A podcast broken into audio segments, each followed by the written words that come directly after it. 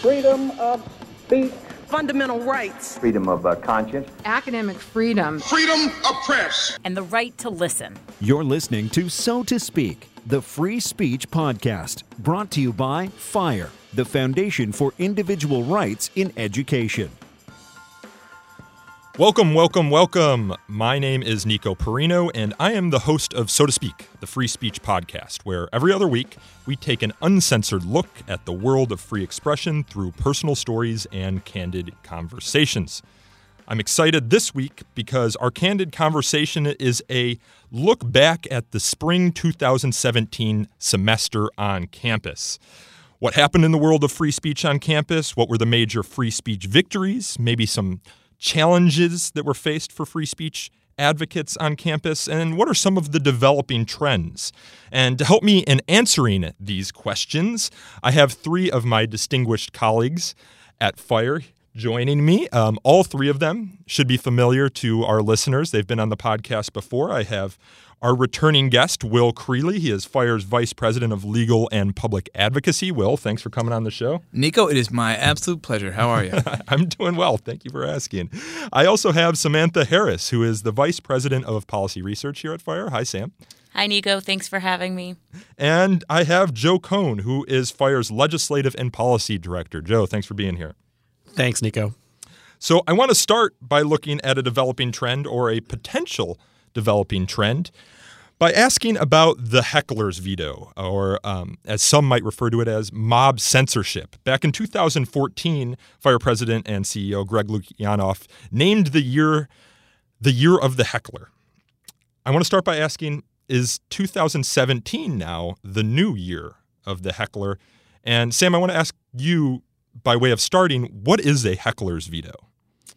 Well, the term really sort of has two usages. Um, in the law, a heckler's veto is when uh, the government or you know an agency of the state, a state university, um, is forced to shut down or cancel a speech or uh, prevent a speaker from speaking out because of the fear of violence. Um, the quintessential quote on this, uh, the heckler's veto from the Supreme Court is that speech can't be banned or financially burdened because it might be unpopular with bottle throwers. But um, in common parlance, the term really refers to any time um, that people shout down a speaker, that a speaker is prevented from expressing him or herself um, because um, either one person or a crowd of people shouts that person down. I mean, your your right to free speech really doesn't extend to um, shutting down another speaker.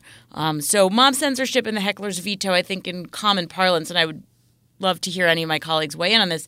I think they've come to mean the same thing in common parlance, even though the heckler's veto does have sort of a more technical meaning at law. Yeah. So, one of the reasons we're talking about the heckler's veto right now and asking whether 2017 is the new year of the heckler is because there were a couple events that happened, most notably in the spring semester. One, in February, Milo Yiannopoulos tried to give a speech at um, Berkeley, and there was a mob that engaged in violence outside, preventing him from ever speaking. In March, Charles Murray, who's a sociologist with the American Enterprise Institute, was speaking on campus related to Trump's victory in the presidential election. But because he had he wrote this book back in the 90s called The Bell Curve that dealt with racial uh, race and intelligence, um, some students didn't want him to speak there. And actually, after he got done speaking and was leaving the um, room that he was speaking in with the moderator, the moderator was attacked.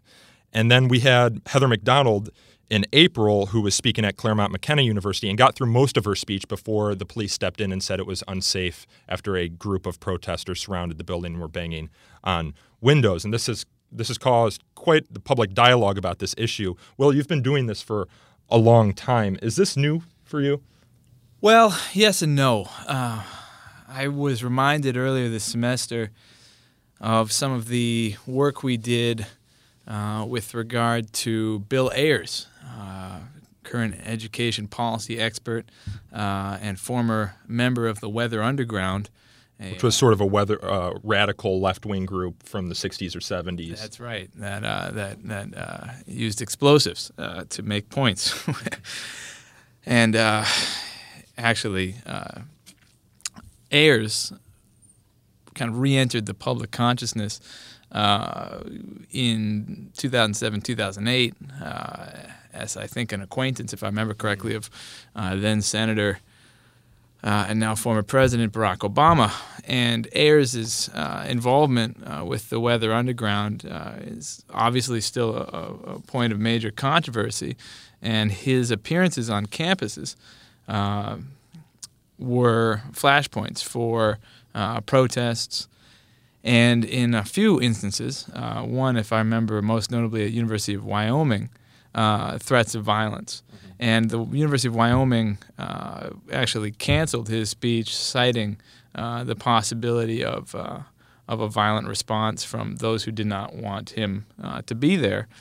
And Ayers uh, went to court and got a, a, preliminary injunction, as I recall, uh, to be allowed to, to continue with his speech. I, I'm pretty sure I'm right about that. It's been what, eight years now.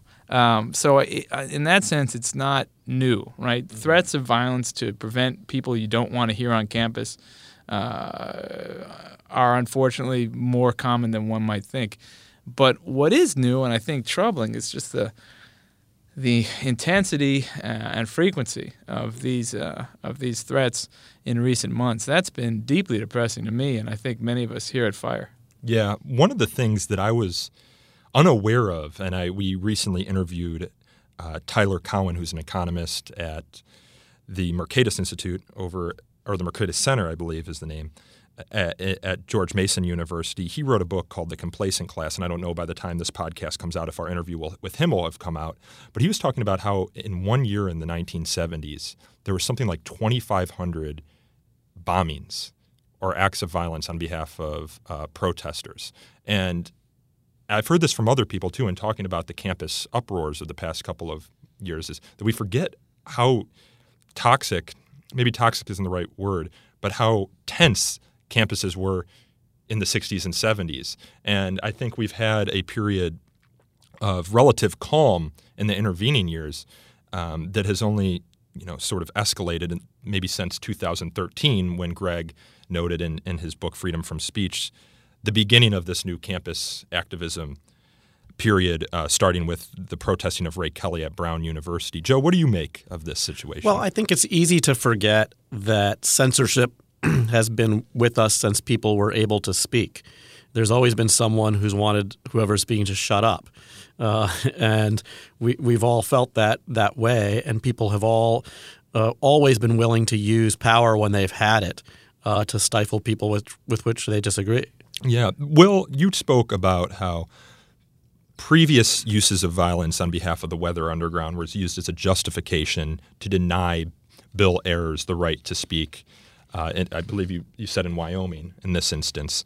That was actually the justification used recent in a recent campus disinvitation attempt uh, by DePaul University in rescinding the invitation to Gavin McInnes, who is a co-founder of Vice Media and sort of a member of the alt right. He started a group called the Alt Knights, which seems uh, is purported to protect members of the alt right from violence on behalf of those with whom they disagree. And uh, in denying the invitation for Gavin, McInnes to speak on campus, uh, the DePaul Rep- College Republicans invited him. Uh, the president of DePaul said that after clashes outside of Gavin McInnes's February event at New York University, McInnes told his followers, We're the only ones fighting these guys, and I want you to fight them too. It's fun. When they go low, go lower. Mace them back, throw bricks at their head. Let's destroy them. We've been doing it a while now, and I got to say, it's really invigorating. Even when you lose, you feel great about yourself. Now, I should say that the college Republicans and Gavin McInnes himself dispute that characterization of McInnes's comments, noting that um, McInnes was making those comments in the context of self defense. But is this a justifiable excuse for denying Gavin McInnes the right to speak on campus if he is invited by a student group?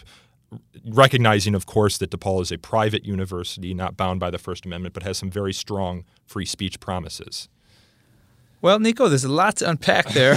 first of all, this is a difficult question. That's why I want to think it through. It's a good question. Uh, first of all, as you very uh, usefully note, uh, DePaul is, of course, private uh, and thus not bound by the First Amendment. It's also really important, I think, to note that DePaul right now may have the uh, lead in the clubhouse for being the worst school for free speech in the entire country. So I, It's a, I it's a close race. it's a close few. race. It's, there's some But- strong but- but contenders. yeah, they seem to be breaking from the pack. Yeah. Yeah, you know, toward- on the last. yeah, one of our colleagues wrote.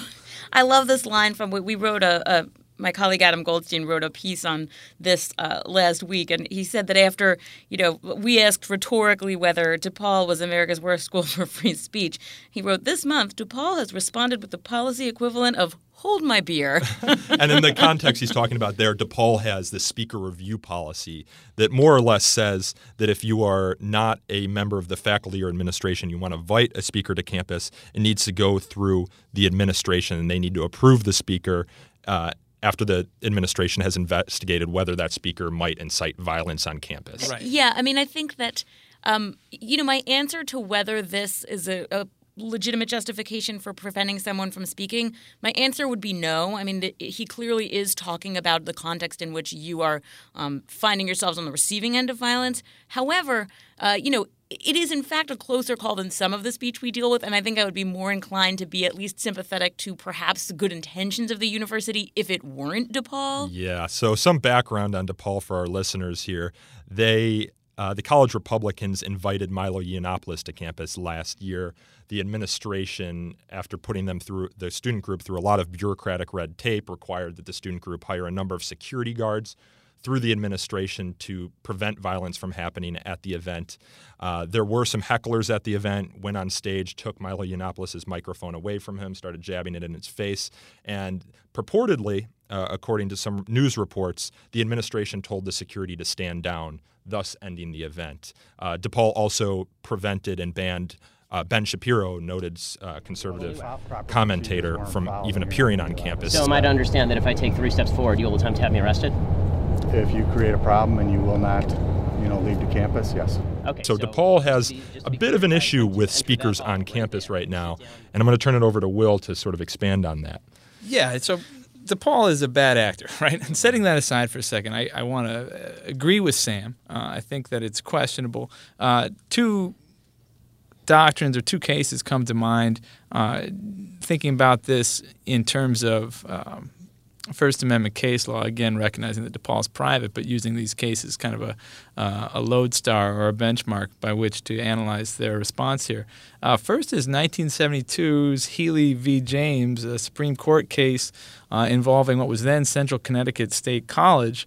Uh, the president uh, of Central Connecticut State College had denied uh, recognition to a, a group, uh, a chapter of students uh, for democratic society, uh, citing uh, the propensity or involvement of other uh, SDS chapters at other campuses uh, to be involved with violence. Uh, and the court rejected that, uh, that invocation of violent acts elsewhere. Saying that you really have to kind of deal with the here and now, and that speculation on that front is is not is not enough. Um, so that somewhat tracks the facts here. The other point, of course, has to do with incitement. Uh, in Brandenburg v. Ohio, 1969, court uh, said that speech loses First Amendment protection uh, when it is, quote, directed to inciting imminent lawless action and is likely to produce such action. Uh, McInnes's comments here, we could parse them more closely, but I don't think they meet the very high bar uh, for incitement. So I, I you know, understand that uh, what DePaul is trying to do here. I just don't think it's it's justifiable. And then just as a bonus point, if I may get it in, uh, I've mentioned being depressed by the heckler's veto. I want to say I'm equally and maybe even more depressed by the romanticization of violence uh, by kind of both ideological poles here. The idea that the way to solve things politically is to show up and have a street fight, and that there's something Yeah. Cool or uh, uh, exciting or interesting about that. Well, I mean, that's just Anchorman. Yeah, well, it's escalating quickly, and I don't like it. I don't like it at all. Well, yeah, I, you know, I've I've seen some people note on Twitter that the difference between a free society and an unfree society is that in a free society we solve our disputes with words and not with violence. You know, you see violence happening in unfree societies. You saw this um, in, in the period before World War II. You see, you saw this in Rwanda. Um, you saw this in many other unfree countries where you know you, you resort to violence in order to solve disputes, and it, it runs contrary to the Enlightenment value of free and open inquiry and discussion. And, and I'm afraid we're losing some of that.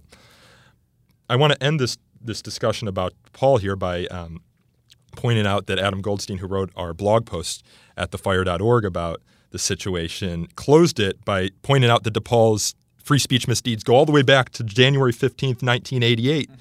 when the DePaulia reported that they banned a speaker from the National Organization of Women from coming on campus. The report from the DePaulia says To date, the Student Speakers Bureau has invited only author James Baldwin to the campus. Eleanor Smeal, former national director of the National Organization of Women, was invited to speak by the now defunct speaker series in April of 1988. University officials later overturned the invitation, causing nat- national. Our controversy. interns weren't alive in 1988. I wasn't alive in 1988. Uh, so they've got a long, long history of free speech misdeeds, despite repeated promises both in their policy and in their um, in their public communications that they respect free speech for their students and for their student organizations. I want to turn now to a, a maybe a little bit more clear cut case involving uh, CUNY, uh, City of Univers- uh, City University of New York, and their invitation, their School of Public Health's invitation to Linda Sarsour to speak at the commencement address on June 1st. Today is May 30th. Uh, Linda Sarsour is a co organizer of the National Women's March on Washington and a former executive director of the Arab American Association of New York. And, um, you know, very vocal advocate for um, the rights of Palestinians and also for Arab Americans. And some um, other groups are protesting her speaking at, at, the School of Public Health's commencement ceremony. Uh, Milo Yiannopoulos, who we've already spoken about, uh, sort of right wing, alt right provocateur, said at a recent rally outside CUNY last week that Linda Sarsour is a Sharia loving, terrorist embracing, Jew hating, ticking time bomb of progressive horror. And at this rally, presumably most of the people there, and through reports. So it uh, seems like he was pretty reserved in that. yeah, Tell us right? how you really feel. Well, you know, so it's interesting that he spoke at a rally that sought to disinvite Linda Sarsour from speaking on campus or speaking at the commencement ceremony, given that he himself has been the subject of a lot of disinvitation attempts and successful disinvitation attempts on campus. I should note that when the New York Times, and I'm reading from a New York Times article right now, reached out to him from comment, uh, he did say that unlike some of the other speakers, I don't want Sarsour canceled. I want as many people as possible to hear her odious thoughts. That doesn't mean I can't explain why she is dangerous and wrong. So I think he sort of saved himself there. But the New York Times report on this points out some interesting things. It says, of course, that the controversy over Ms. Sarsour's appearance is the latest dispute in a heated national dialogue over free speech on university campuses. Um, but in this instance, the New York Times reports the roles have been a bit reversed. Other protests have largely pitted left wing students against conservative speakers like Mr. Yiannopoulos, Ann Coulter, Gavin McInnes, and Charles Murray. This time, conservatives are leading the charge against Ms. Sarsour. And they, um, they note that the CUNY Chancellor James uh, Milliken has defended Sarsour's appearance on campus, so that's a good thing. Uh, but they also quote Fred Smith Jr., a constitutional scholar and assistant professor at the University of California, Berkeley School of Law, who said that the controversy was a reminder of the bipartisan nature of the outcry over free speech issues. Uh, there are he, he says in the, the report there are a few people who have been very effective in branding the left at shutting down free speech. But the moment they are confronted with leftist speech they don't like, they are equally outraged and po- poised to suppress that speech. He says, he continues, I don't think that's the answer for either side. The more you try to suppress speech, the more the ideas of the suppressed speaker become salient to more people. It makes the person more well known and attracts more people to those ideas. Joe, I think I know your answer here, but do you agree? with Mr. Smith there. I mean, I, I largely, you know, agree with that. Uh, you know, you censorship is not a partisan issue. People censor who they disagree with, and uh, you know there are very few examples where someone was, you know, where someone said, you know, I agree with everything you said, but I just wish you didn't say it. Um, you know, and we need to stop thinking about these issues in partisan uh, terms and instead get to the point where we're vigorously defending the people with whom we disagree with the most because that's when it's about principle as opposed to politics. And you know, I have those conversations with with lawmakers all of the time. Yeah, I want to jump in here. Uh, there's a good article by Brendan O'Neill uh, over at Spiked Online that uh, was sent around the office listserv about five minutes before we started recording uh, today. And he writes um, uh, The alt right is allergic to freedom. Uh, it wants Sarsour silenced, BDS initiatives banned, Black Lives Matter registered as a terrorist group, anti PC. Do me a favor, they're PC to their core. And I think the point that he's illustrating uh, there or arguing in favor of is just exactly as Joe describes it. Everybody's got speech they don't like, and everybody wants to uh, tell somebody else to shut up. As I've been telling folks uh, I've talked to across the country, I'm the father of a two year old, and I can tell you that the, the instinct to censor starts very young, right? You say, Daddy, shh, be quiet. You know, so I've, I've heard that before, and I know uh, that it's very human. I imagine there are times that you wish that there would be more quiet in your household too. No comment. but uh, you know, I, I, think this one is just kind of a classic down the line uh, attempt at, at uh, disinviting a speaker because of his or her controversial views, and it's useful in the uh, way that it illustrates the fact that uh, these things come and, and go. You know that, that they're almost cyclical. Uh, as O'Neill points out, there's a kind of a, a codependency. You need folks to protest uh, to, to yeah. give your view uh, some traction. So we, we should note here that Fire tracks a lot of these disinvitation attempts on our disinvitation web, uh, website database. If you go to thefire.org, you can find that in the resources section. And one of the things that's notable about the database is that the split between disinvitation attempts is is pretty pretty even between disinvitation attempts from those on the right and disinvitation attempts from those on the left. Now, if you read headlines, you know, you might think as the New York Times report that all censorship attempts on campus come from the quote unquote left, but that's not our experience here at Fire, is it, Sam? No, not at all. Um, and I think it illustrates the point that everyone needs to be concerned about free speech. I mean, one of the big challenges we face here at Fire is um, you know, whoever's speech we are defending, um, we get pushback from other people about, oh, how can you defend that speech? And we always try to explain, well, look, next time it will be your speech. And I think that um, in the case of Linda Sarsour, speech on the Israeli Palestinian conflict is perhaps the best illustration of this because if you look at this disinvitation database you just mentioned, it is rife with examples of disinvitations and shoutdowns um, of speakers both from the pro Israeli and the pro Palestinian standpoint. Um, so, you know, we're always trying to convince people of this, but it's very difficult. I mean, as Will said, the impulse to censor speech that one disagrees with is very strong, and you really have to um, somehow convince people to fight against that very natural instinct to favor speech they agree with and disfavor speech they disagree with. There was a cool day in the office earlier this semester. One of the highlights, again, of a pretty pretty dark and depressing semester, where uh, Fire's work was praised uh, both in the Socialist Worker and on National Review Online. and uh, and what I think again that that goes to show is that uh, consistency counts when it comes to free speech. Right? You have to stand up. And uh, if I'm not mistaken, the Socialist Worker was talking about a case uh, also in New York uh, at Fordham University, also involving the Israeli-Palestine question, where a chapter of a prospective chapter of Students for Justice in Palestine had been rejected by Fordham on the basis that they were too um, divisive. The group's message was just too too much for Fordham University, which also promises students free speech. So yeah, uh, what comes around goes around. You know, so much of the focus on this issue is on the partisan aspects of how these individual cases play out. And I think it's a little bit saddened that we had to even coin a phrase like disinvitation season, that it's becoming, you know, a, a, a par for the course. But I also think it's a a really positive thing that we're seeing so many students who are being active about engaging in politics as opposed to being passive. I wish they weren't taking that activism and, and using it at, to, to be censors in these in, in, the, in these instances. But I think that we have an easier conversation to have. To convince someone to get off the couch and stop being apathetic and be engaged is the harder thing. To convince someone that their form of engagement uh, has to play by some amount of legal rules is a smaller lift. So I actually think that that while it's it, it's it's disappointing that there is so much uh, of this mob censorship going on, you know, I see potential here for all of us to be better by having a generation that is engaged. Last point on that.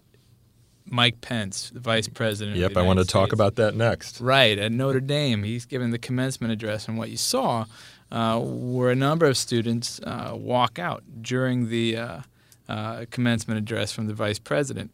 And as Jacob Levy and, and others have noted, uh, Jacob Levy writing for the Chronicle this past week, that kind of walking out is far better than shouting down. That it's a, it's a, an act of speech it, that does not disrupt uh, the vice president's address. It allows everybody both to hear uh, the address and also uh, Vice President Pence to continue giving the address, but also registers uh, the expressive uh, uh, component that the students sought to uh, by, by making that symbolic action.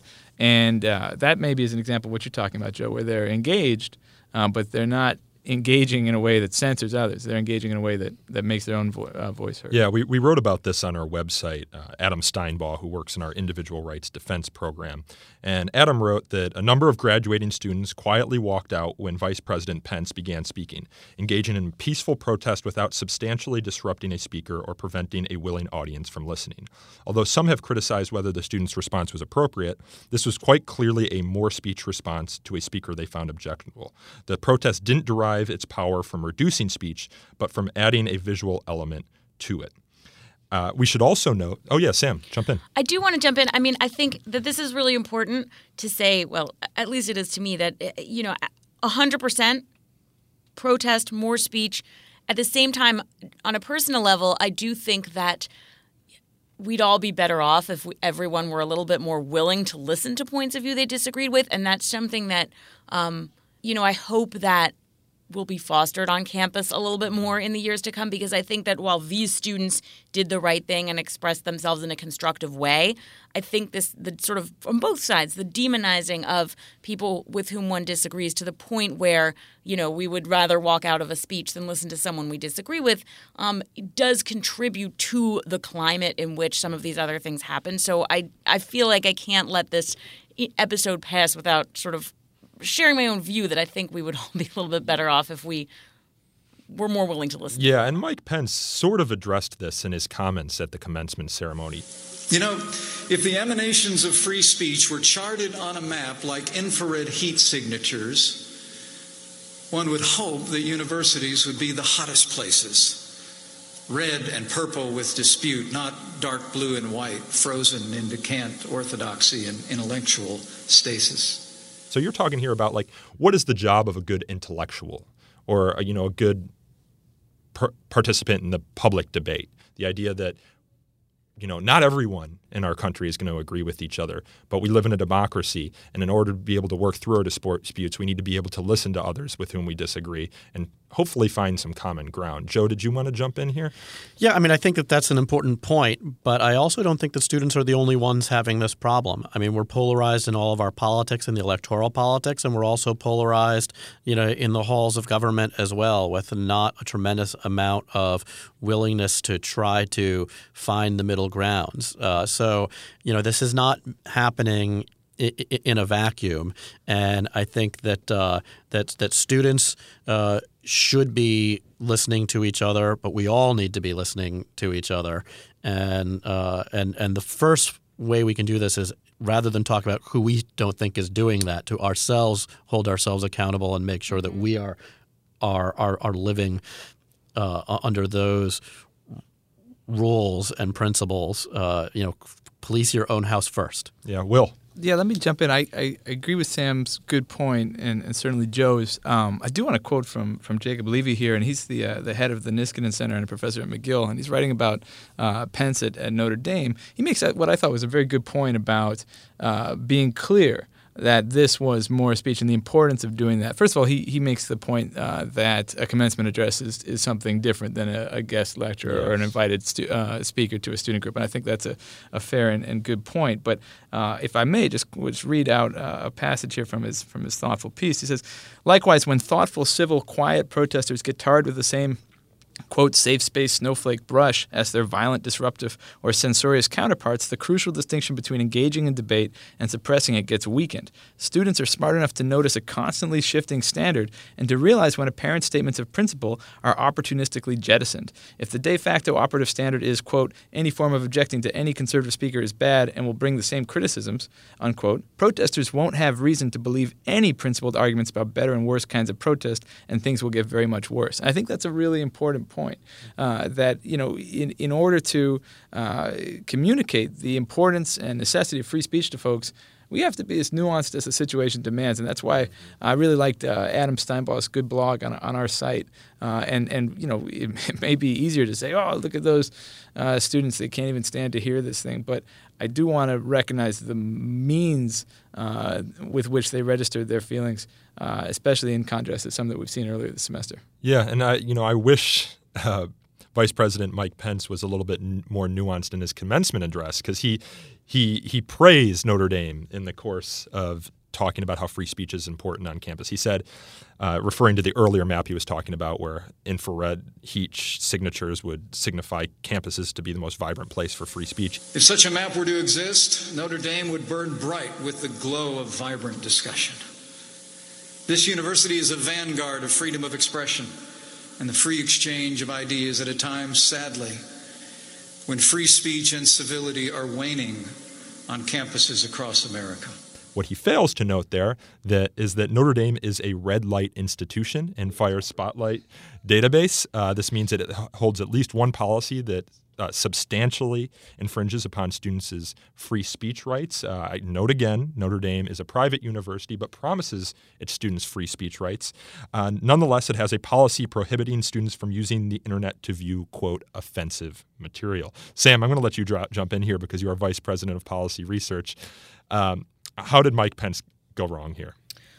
Well, I think that it is important to say, first of all, that you know what universities do in policy and what they do in practice is sometimes different, um, and it is perhaps you know possible that the climate for free speech on Notre Dame's campus is in fact a positive one, even though they maintain this policy. The problem is that as long as a policy is on the books, students really don't have the right to free speech because it can be enforced at any time. And if we have learned anything about university administrations over the years, is that they're often arbitrary. Um, and if you have a you policy like this on. on the books, um, it'll be enforced. Uh, you know, unevenly to, to suppress speech the university and, and that's like. an important point, Sam, because that's pushback we get a lot about our Spotlight database. Right. Is like, well, how can X school be a green light school if it's done you know A, B, and C things. Right. Well, and we make uh, we make very uh, clear that there is a distinction, um, and that our Spotlight database is based on schools' written policies. And there are a few reasons for this. One is that uh, we simply don't have access to the information about what the, the climate for free speech is like on the ground. Um, and that's actually also a much more subjective thing. I mean, it's it's not easy, but one can look objectively at the policies that a university maintains regarding free speech and draw some conclusions about the state of free speech on campus, at least with regard to how the university regulates its students' free speech rights. What it's like to be a student there um, and how comfortable students feel speaking out um, is a much more subjective thing.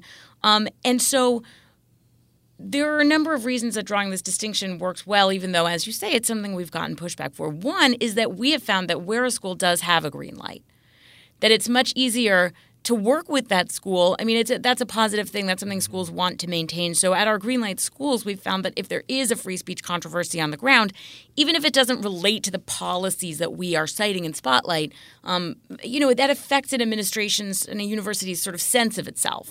Um, if we put a university out there as a place that really respects free speech, um, there's a little bit of a self fulfilling prophecy there. Uh, you know, in, in that and we're often working with the universities to reform policies to bring it in line with right you know, exactly standards. Um, and then you know, you know the issue with the red light school that may be um, you know protective of free speech in practice is that a written policies have a chilling effect, so you never know even if it seems like students are expressing themselves freely on campus, you never know how much speech simply isn't taking place because people have read those policies and fear punishment. I mean, the Yeah. fear of punishment is a very powerful deterrent against speaking out, and that's something that we always um, point out. You know, the chilling effect. We just don't know what we can't hear.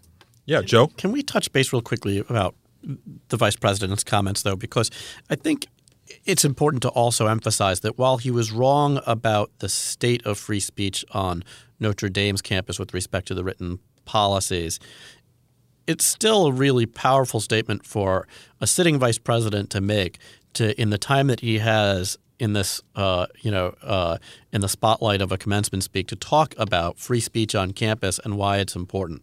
And I think that uh, it's something that we've praised in the past when when President Obama did it as well. I, I don't agree that you, when you become students at colleges, have to be coddled and protected from different points of view. Um, because it's important that that our uh, elected officials, you know, all the way up, you know, from from in uh, in the halls of Congress, in the White House, in the Vice President's office, and down, you know, at local levels and in state levels, recognize that there are really important stakes here when we stop valuing free speech on campus, and that they can do a lot to turn this around. Yeah, fully agree, Joe. And it, I think it's, if I recall correctly, uh, Pence's people afterwards, when asked about the students walking out, said something to the effect of the vice president addressed free speech in his in his talk. So they recognize that uh, the response uh, was more expressive activity. And I, I, completely agree with your point. We should, uh, you know, the awkwardness of citing Notre Dame as a sterling example uh, aside. Uh, the sentiment is right on. You know, there, there's no politician who we won't, you know, critique uh, and evaluate what they say on our issues to make sure they're accurate and and, and have a, and, and, and levy criticism where it's appropriate and praise where it is as as well. Um, you know, I of course wish he did get it right about Notre Dame's policies too, because it was a good opportunity to talk about to about speech codes. Um, but it really did very nicely put this issue again on the map for us too. I think that you know, one of our sort of unofficial mottos here at Fire, at least within our policy reform department where I am, is that we don't want perfect to be the enemy of good. And so I, I want to, you know, if we're wrapping up, you know, what we're saying here about Notre Dame and Pence, I want to make sure that I get on the record saying that I do think, you know, as much as yes, they do have a bad policy on the books, I do think the students deserve praise. I mean, Mike Pence is a very polarizing figure. I can only assume that the reaction would not have been the same on, on every campus. Former that, governor of Indiana, of course, where Notre right. Dame is located. Um, so, you know, uh, while we've been pointing out that yes, that it doesn't paint a completely accurate picture of the state of free speech on Notre Dame's campus, I do think that the praise is warranted, particularly of the students um, for responding with more speech. Yeah, and we should know we don't know if Mike Pence, Vice President Mike Pence, knows about our spotlight rating system. Yeah, that's true. And if anybody from Notre Dame is listening right now, students or faculty or administrators, please contact us. I'm Will at thefire.org, and I'm standing by to help you work and Mr. on Vice codes. President, if you're listening now, uh, feel free to contact us so that we can work on speech codes together too. Mm-hmm. So I want to turn now. We've been talking wishful about thinking, but uh, you know, a boy Joe, can dream. Joe's waiting by his phone. Hey, so to speak has juice. People listen. So, yeah, uh, yeah. who knows? Maybe Mike Pence. But I do want to turn to the halls of Congress um, and to the halls of state legislatures to talk about some significant victories, Joe, the, that you and your team have had there in the past couple of months. Most notably in Tennessee, where, as our press release noted on May 10th, on May 9th, the Tennessee governor, um, Bill Haslam, signed a comprehensive campus free speech bill into law. Can you tell us a little bit about that bill and why it is so important for students and faculty members in Tennessee? What are some of the things that the law did? So, the Campus Free Speech uh, Act passed in Tennessee, SB 723, is really a landmark piece of legislation uh, because it does so much right. Um, you know, uh, and and it came about with a lot of people's hard work. Uh, Senator uh, Doug Overbey uh, and Representative Eddie Smith, uh, State Representatives Martin Daniel and and and, and John Ragan uh, launched the conversation last year about free speech on campus in Tennessee. And what it ended up resulting in is a bill that that that we, you know, couldn't sing the praises of more if we tried. Uh, it's a bill that uh, prohibits public institutions in Tennessee from quarantining speech to free speech zones. It's a bill that locks in the Supreme Court's definition of peer on peer harassment, uh, a definition that uh, really make sure that schools have the ability to respond to, to, to discriminatory harassment without infringing on students' free speech rights. Uh, I can't emphasize how important that is because that's probably the most common form of speech codes that we see. Uh, on, on college campuses. It prohibits schools from distributing uh, student activity fees uh, in a discriminatory basis based on uh, the recipient organization's uh, political uh, positions. Um, it, it, it, it you know, it accomplishes so uh, much for students. It prevents some of the disinvitations that we're seeing by prohibiting universities from canceling invitations uh, to speakers that were issued by student student organizations or faculty. Um, so, and then lastly, it includes uh, a provision that that protects. Uh, uh academic freedom as well. So, uh, really, an impressive uh, bill uh, all the way around, and it was gratifying to see it get so much bipartisan support. Yeah, in our press release, we say the bill passed with overwhelming bipartisan support in the Tennessee House of Representatives by a vote of 85 to 7 and prevailed on a unanimous 30 to 0 vote in the Senate. Uh, I think one point that you missed there is that it also requires institutions to adopt policies consistent with the University of Chicago's free speech policy statement, which we've discussed before on this podcast.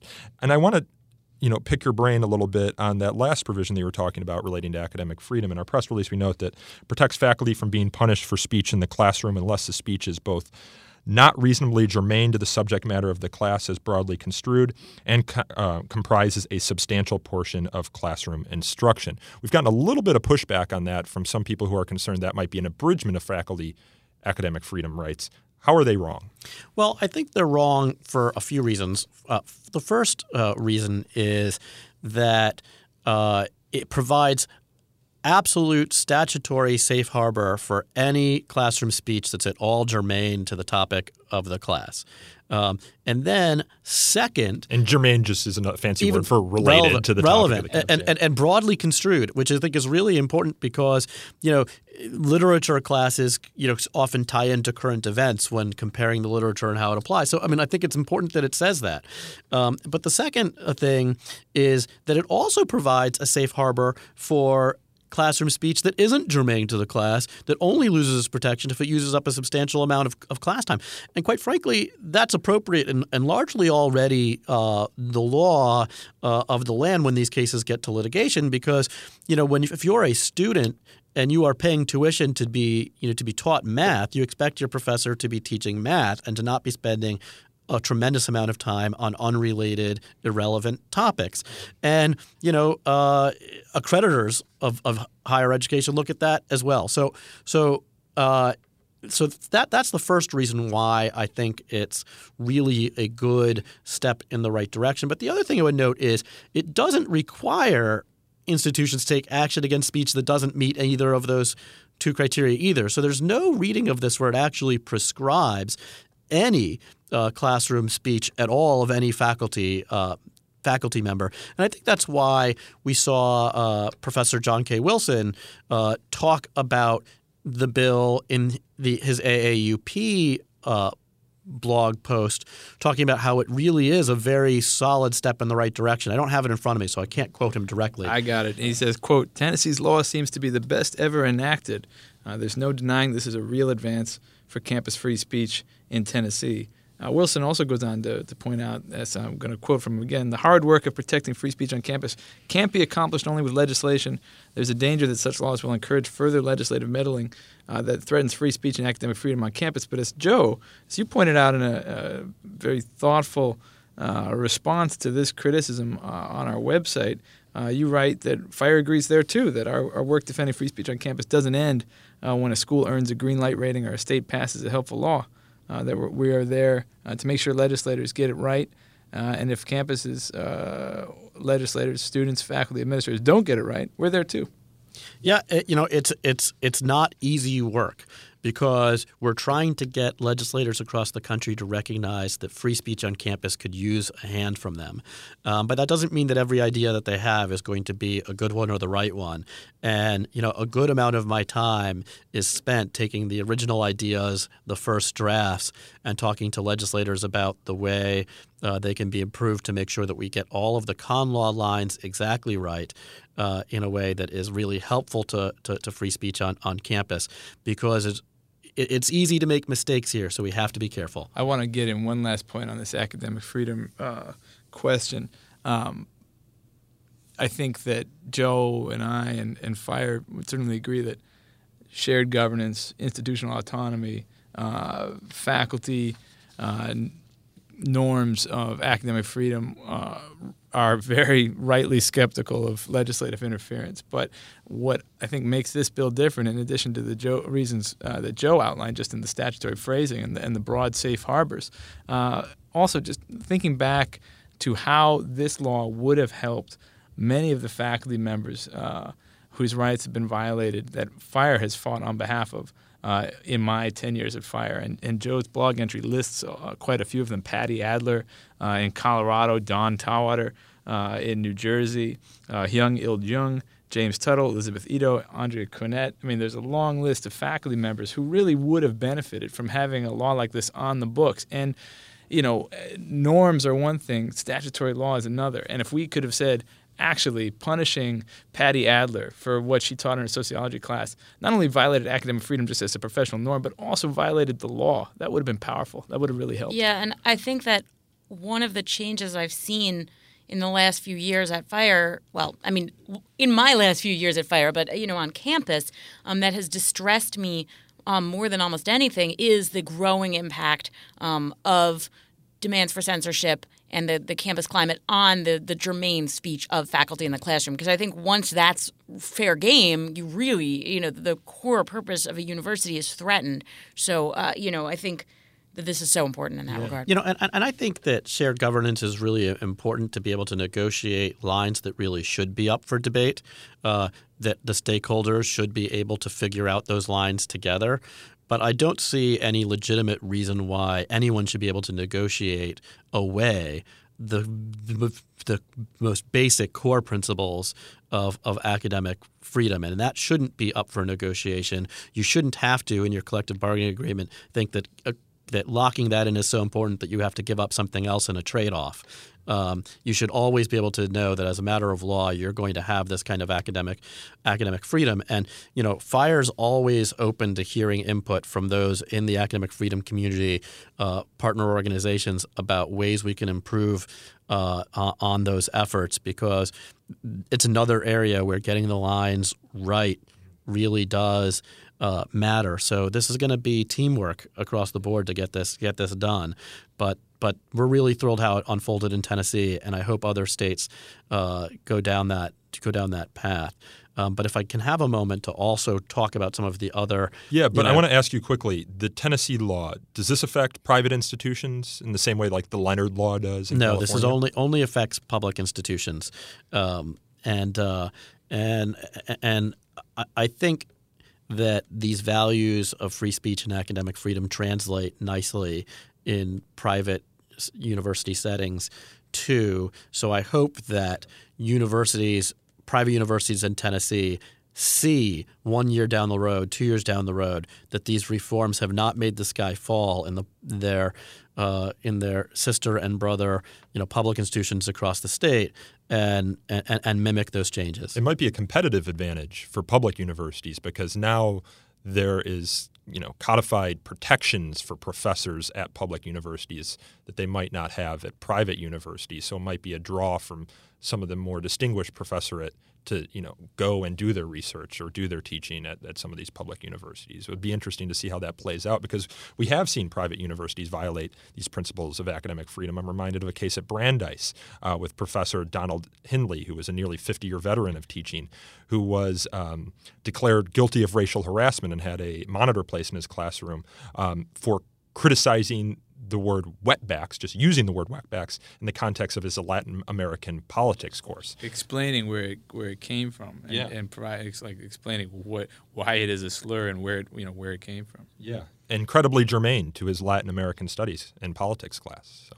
You know, I had what was a constructive, but to me a little bit uh, frustrating conversation with a uh, faculty member who has been a long time kind of ally of, of, of fires, and and he was concerned about a rash of bills that have been introduced that he thought jeopardized some academic freedom, um, and quite frankly, in ways that I I actually agreed with him that the initial drafts, the original language that was introduced the fire didn't play a, a role in writing, you know, had some of those raised some of those concerns that he was raising. And he said to me that the more these legislatures legislate, if they continue along these lines, uh, it might push me from public institutions to requiring myself to only consider private institutions to teach at.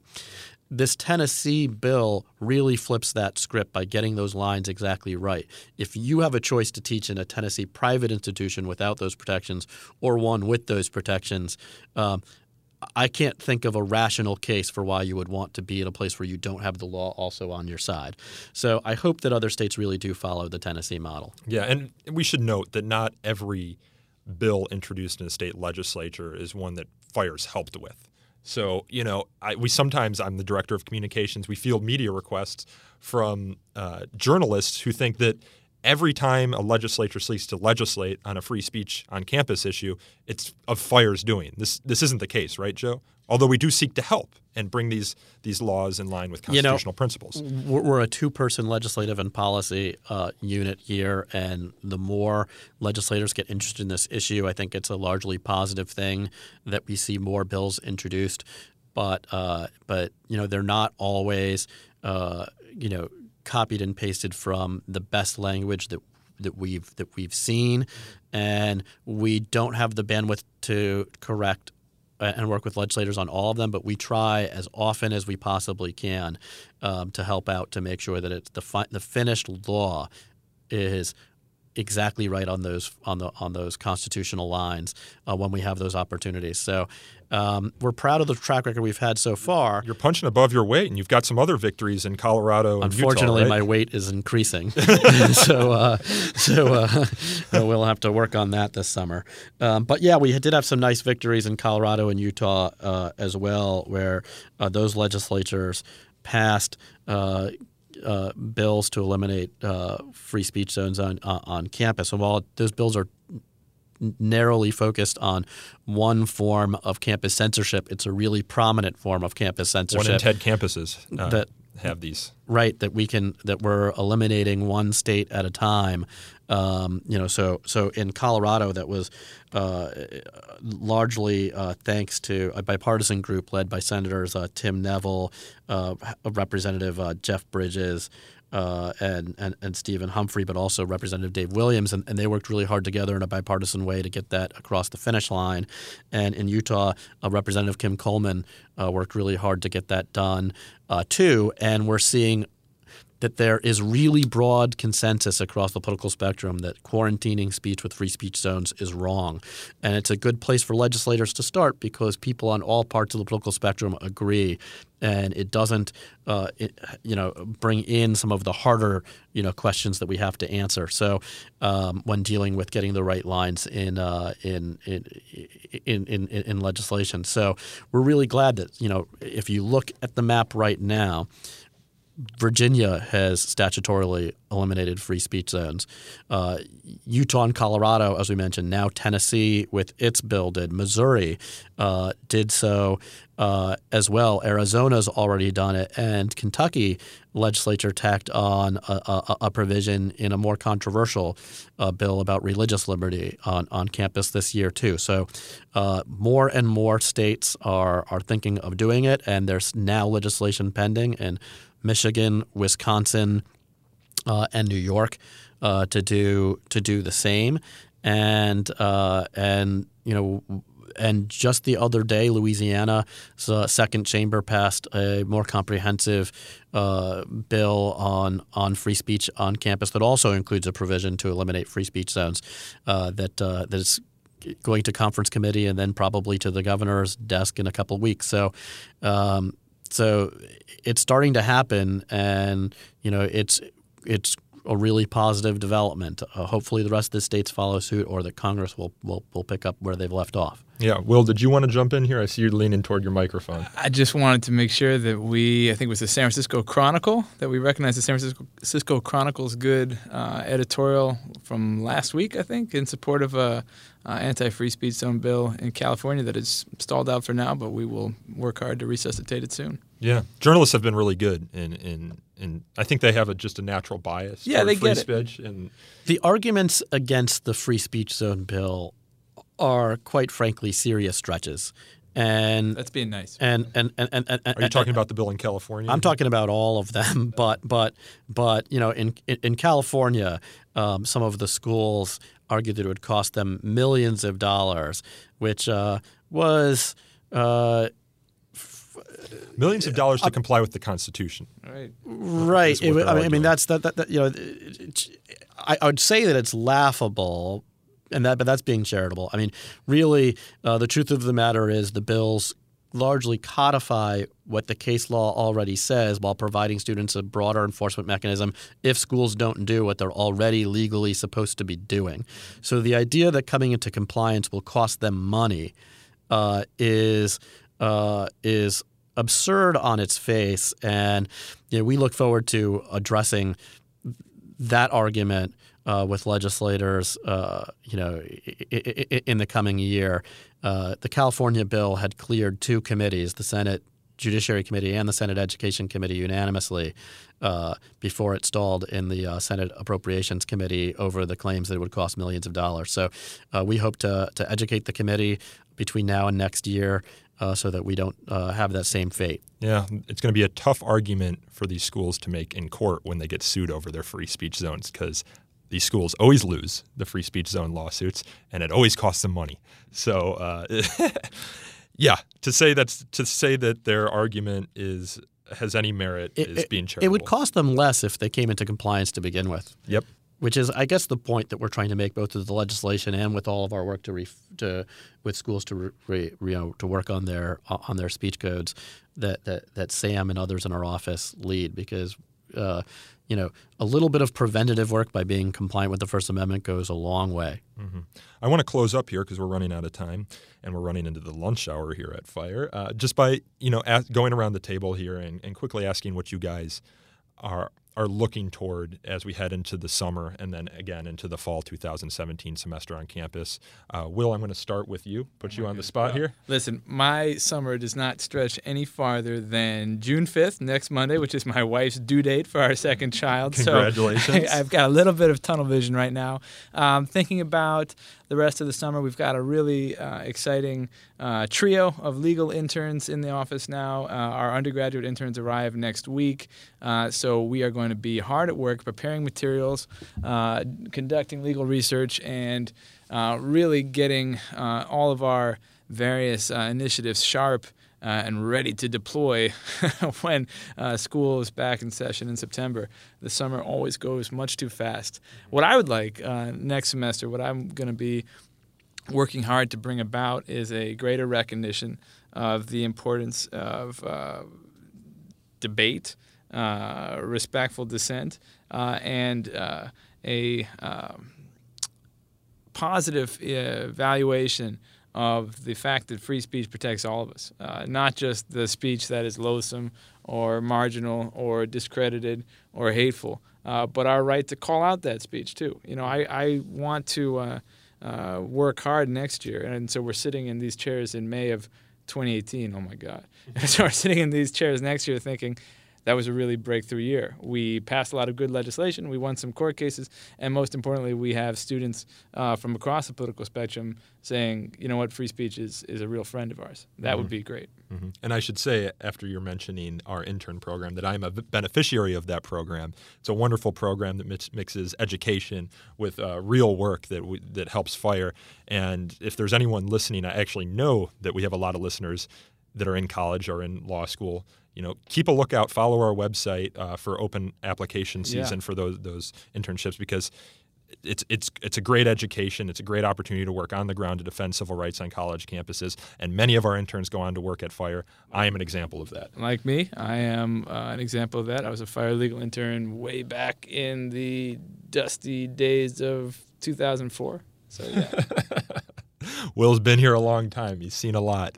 Sam, I want to turn to you next. What are you thinking heading into the summer? Well, going into the summer, I'm really thinking, uh, looking forward to some big due process initiatives that we're going to be um, undertaking in the fall. And while I realize that's a little bit outside the uh, the range of this podcast, you know, due process is an important issue on campus and it intersects with the issue of free speech because, you know, what happens when you are accused of violating a speech code on campus? Yep. Do you actually get to be heard in a meaningful way and to defend yourself and to, to make the arguments you think are best going to help you? Or do you get sort of summarily thrown out without a hearing, without an ability to present evidence or make arguments? Um, and, and so that is actually an important part of FIRE's work, too, one that does intersect with the issue of free speech and one that we are going to be undertaking some really big initiatives um, with regard to in the fall that I'm going to be doing a lot of work on over the summer, um, and I'm very excited about. Well, stay tuned for our listeners to what Sam's working on. I, am privy to some of the projects you're working on. They're really exciting, and I think um, will be very helpful to students, to legislators, uh, to the general public in understanding the importance of due process rights on college campuses. Joe, I want to end with you and give you the last word. What are you looking toward in the summer? Uh, ice cream. um, After just talking about but, your weight, Joe. you know, I told you it was going to be a challenge. Barbecue too. Um, but uh, but the uh, the things I'm looking forward to in the office are there. There are a lot. Uh, you know, uh, we have recently added uh, Tyler Coward to our legislative and policy team, so it's going to be really exciting working directly with him on he was getting previously our working out. on in our student network. yep, and and and really excited to bring him in the fold. Um, but uh, we still have three states with legislation pending on free speech uh, this year uh, Wisconsin, Michigan, and New York. So we're going to uh, see those uh, uh, through to their conclusion. Um, but the summer is a good opportunity for me to refocus on some of the things that are happening at the federal level. J- just a few weeks ago, um, Representative uh, Phil Roe from Tennessee introduced a resolution urging schools to eliminate free speech zones in Congress, and you know, and, and that was exciting. And we had like one blog, uh, you know, post on it, which I think is a measure of just what how much has been going on. But to get to refocus again, you know, on the fact that so many members of earlier this summer, earlier this sorry this year, we had uh, Fire President Greg Lukianoff uh, testifying in front of the House Judiciary Committee, where several members of Congress relied on our work and Sam's work in particular in Spotlight to talk about these issues on campus. Um, and you know, we get so much uh, contact from from members now asking us how they can help, and starting to actually have those conversations and, and turning the corner and putting those plans into action is going to be uh, is going to be really exciting. And and those calls are bipartisan. I mean, I, have had some really good conversations with people on all parts of the political spectrum about how we can work together on free speech on campus. So that's really uh, what I'm looking forward to is uh, is is is thinking about the ways we can bring these reforms not just to Tennessee and Colorado and Utah and those other states that we mentioned, but to everyone who's going to school at any institution, uh, public institution in in in the United States. Yeah, well, given your work in Utah and Colorado and Tennessee, you'll be heading into the summer with some momentum, and so we, uh, and I know I speak for our listeners here, we'll keep our fingers crossed on that front. Um, I just want to thank you all again for taking the time out of your busy Tuesday after Memorial Day to uh, join me on the podcast again you're not you're not newbies on this, but I, I think you all bring interesting perspective to the conversation. So thanks for joining us. Thank you for having me. Thanks for having us. Thank you, Nico. This podcast is hosted and produced by me, Nico Perino, and recorded and edited by Aaron Reese, who is in the studio with us right now. So you want to say hello, Aaron? Aaron. Everyone clap for Aaron. Yeah. To learn more about So to Speak, you can follow us on Twitter at twitter.com slash free speech talk or like us on Facebook at facebook.com slash so to speak podcast. You can also email us feedback at so to speak at thefire.org or call in a question for a future show at 215 315 0100. If you enjoyed this episode, please consider leaving us a review on iTunes. Reviews really do help us attract new listeners to the show. And until next time, thank you all for listening.